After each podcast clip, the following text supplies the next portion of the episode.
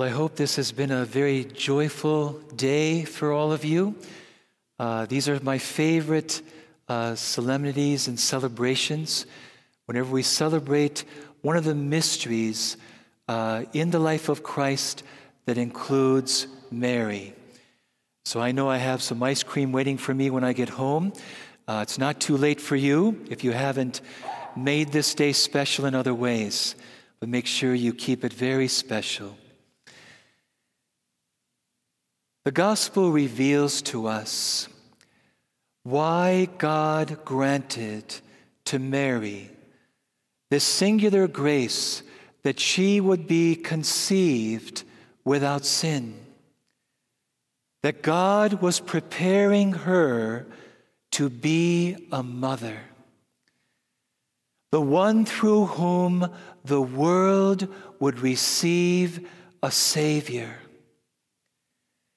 And Mary is held up as the model disciple, revealing in her response to God through the angel the foundational disposition that God wants to find in us.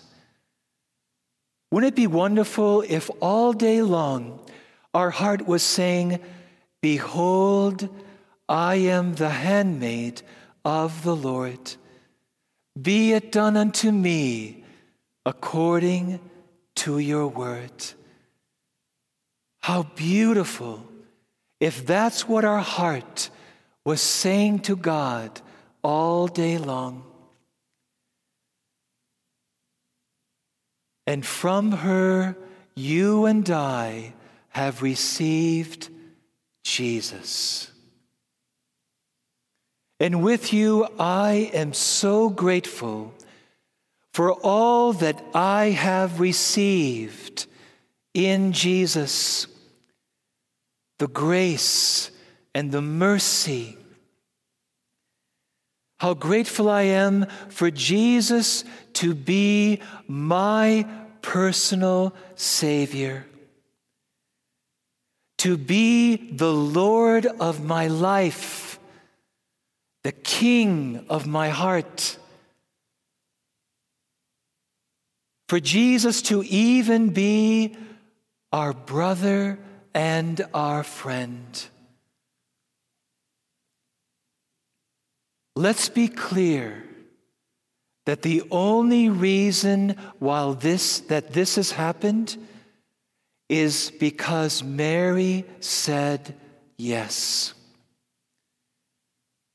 It is because she said yes to God that Jesus came to us through her. Let's take this further in its application to our life. How many times has God come to us today? How many times will God come to us tomorrow and throughout the rest of this week and He will want to do something in us or do something through us.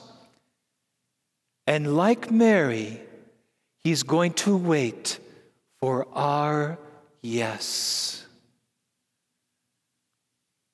How many yeses have we had to say already that has allowed Christ to be born in us and to grow in us. Yes, Lord. Yes, Lord. Our greater conversion and transformation in Christ. Yes, by the grace of God, but also dependent on our yes. And how many times has God wanted to do something through us. Jesus wanting to give himself through us. And God waits for our yes. Even the crosses that God brings. As Mary said her yes at the foot of the cross, God waits sometimes when our life is painful and we are struggling. And there's the cross, and He waits for our yes.